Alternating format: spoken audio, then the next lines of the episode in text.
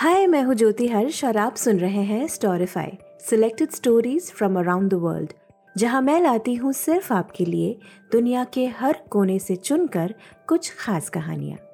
दोस्तों, आज जो कहानी मैं आपको सुनाने जा रही हूँ वो जापान की एक लोक कथा है, जो सुनने में तो बहुत ही छोटी और सरल सी लगती है, लेकिन इस कहानी से जो सीख निकल कर आती है, अगर हम उस पर थोड़ा सा भी अमल कर पाएं तो हमारे जीवन में 360 डिग्री का परिवर्तन हो जाना कोई बड़ी बात नहीं होगी। तो फिर देर किस बात की, सुनते हैं आज की कहानी, द डर्टी क्लोथ्स, मैले कपड़े। जापान में ओसाका शहर के पास के गांव में एक विद्वान संत रहता था। एक दिन वो संत अपने एक अनुयायी यानी कि डिसाइपल के साथ सुबह की सैर कर रहा था कि अचानक एक आदमी उसके सामने आ गया और उसे भला बुरा कहने लगा। संत ने उसकी तरफ देखा और वो मुस्कुराकर वहां से थोड़ा आगे चल दिया। संत पर कोई असर ना होता देख वो आदमी कुछ परेशान हुआ और फिर गुस्से से तमतमा उठा। उसने फिर संत के पूर्वजों को गालियां देना शुरू कर दिया, लेकिन फिर भी संत मुस्कुराता ही रहा। आखिरकार जब उस आदमी ने देखा कि संत पर उसकी किसी भी बात का कोई असर ही नहीं हो रहा, तो हार कर वो उसके रास्ते से हट गया।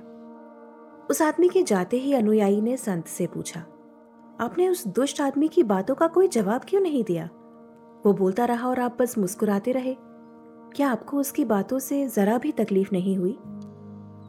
संत कुछ देर तक तो खामोश रहा और फिर उसने अपने अनुयायी को अपने पीछे आने का इशारा दिया।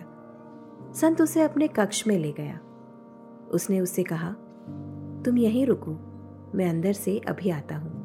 कुछ देर बाद जब संत अपने कमरे से निकला तो उसके हाथों में कुछ मैले कपड़े थे। उसने बाहर आकर अपने अनुयायी से कहा, ये लो, तुम अपने कपड़े उतार कर ये कपड़े पहन लो।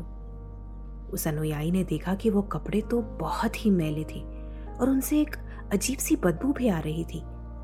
उसने कपड़ों को अपने हाथ में लेते ही उन्हें दूर फेंक दिया।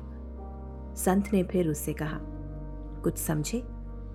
जिस तरह तुमने अपने साफ सुथरे कपड़ों की जगह ये मैले कपड़े धारण नहीं किए, उसी तरह मैंने भी उस आदमी के फेंके हुए अपशब्दों को धारण नहीं किया। बस यही वजह थी कि उसकी बातों से मुझे कोई फर्क नहीं पड़ा। जब तुम किसी और के मैले कपड़े नहीं पहन सकते, तो जब कोई तुमसे बिना बात के भला बुरा कहता है तो तुम गुस्सा होकर, नाराज होकर उसके फेंके हुए अपशब्द क्यों धारण कर लेते हो?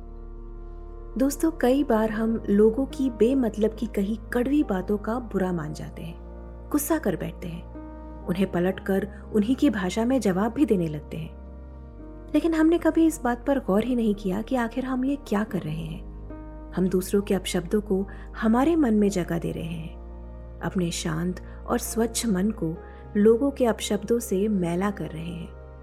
तो चलिए अब से इस बात की थोड़ी सी प्रैक्टिस करते हैं कि हम लोगों की कड़वी बातों का हमारे मन पर असर नहीं होने देंगे। दूसरों के दिमाग के मैल को हम अपने मन में क्यों आने दें भला? हमारा मन मैला ना हो जाएगा। तो ये थी आज की कहानी, a Japanese folk tale, the dirty clothes, मैले कपड़े। आपको ये कहानी कैसी लगी कमेंट सेक्शन में ज़रूर लिखिएगा। आप मुझे अपने विचार ईमेल भी कर सकते हैं। My email ID is storifythepodcast@gmail.com। और अब जल्दी से इस एपिसोड को अपने दोस्तों के साथ शेयर कर दीजिए। और हाँ, इस पॉडकास्ट को रेट करना मत भूलिएगा। हम फिर मिलेंगे अगले हफ्ते एक और कहानी के साथ। Until then, take care, stay blessed and may you be storified.